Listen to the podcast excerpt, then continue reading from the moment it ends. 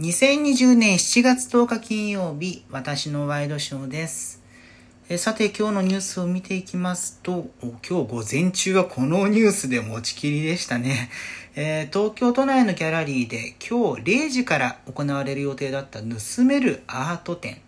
えこれコンセプトとして来場者1組につき1つその会場にある作品を盗んでいい、まあ、持って帰っていいというコンセプトのものだったんですけれども、まあ、事前から、えー話題になっていまして、で、会場の30分ほど前にはもう人がなだなだれ込んで、一瞬で作品が盗まれてしまったと。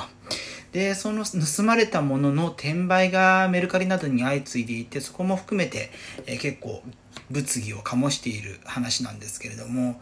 まあ、これね、コンセプトとしてはすごく面白いですよね。うん、なかなかなんだろう作品を買うっていうのはありますけど持ち帰れるっていうのは珍しいことなのでそうしたところはすごい注目集まっていたんですけれども個人的にだとこれまあパフォーマンスアートとかのえ展示をここであえてしたら面白かったのかななんていうふうに思います。どうやったら盗めるんだ？芸を盗むのか、それともそこでやっている人を、えー誘拐していくのかみたいな、そういうところの面白さみたいなものもできたらいいのかなというふうに思いましたけれども、まあ、外からね、やいのやいの言っても野暮なんで、あんまり声高には言いませんけれども、まあそうした感想を持ちました。というニュースがまあ朝から持ちきりだったわけなんですが、えーちょっと社会的な話ですね。コロナにも関係しますけれども、えー新型コロナウイルスの影響で、えー観光業などがちょっと萎縮していて、縮小しているような状態なんですが、そのうち GoTo キャンペーンというものが、えー行われる予定です。で、この観光分野の助成制度について今日、えー国土交通大臣赤羽さんが、えー22日から一部を先行して始めるというふうにしています。えまず宿泊代金の割引から始まって、えー9月から旅行先での飲食や買い物に使えるクーポン券の発行を行う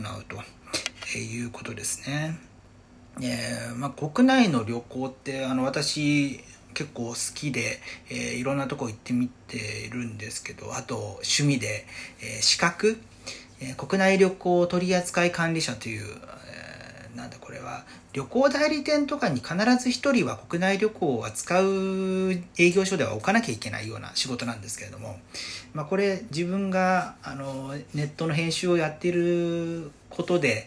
まあ、何か役立つところがあるのかなと思って取ったっていう経緯があったんですが、まあ、そういうことで結構旅行には興味があるんですけれども、まあ、ここ最近マイクロツーリズムと呼ばれる近場での旅行の消費みたいなところが注目を集まってるところなんでいいとは思うんですがちょっと間が悪いですよね。今日発表したっていうのが今日もあの東京都内の感染者数増えて242とかでしたっけ、えー昨日よりも増えているような形だったので、えーあと全国で見ても420人以上というこれは2ヶ月半ぶりの水準だそうなんですが、えそうしたタイミングでじゃあ、え22日再来週からやりますっていうふうに言われてもちょっと今動くのはどうなんだろうなというふうな感想を抱く人は多々いるんじゃないかなというふうに思います。もちろん、あの観光の需要喚起というのは必要ですけれどもうんこうしたそのなんだ、えー各、えー旅行者の、えー意識を引きつけるというよりもむしろ、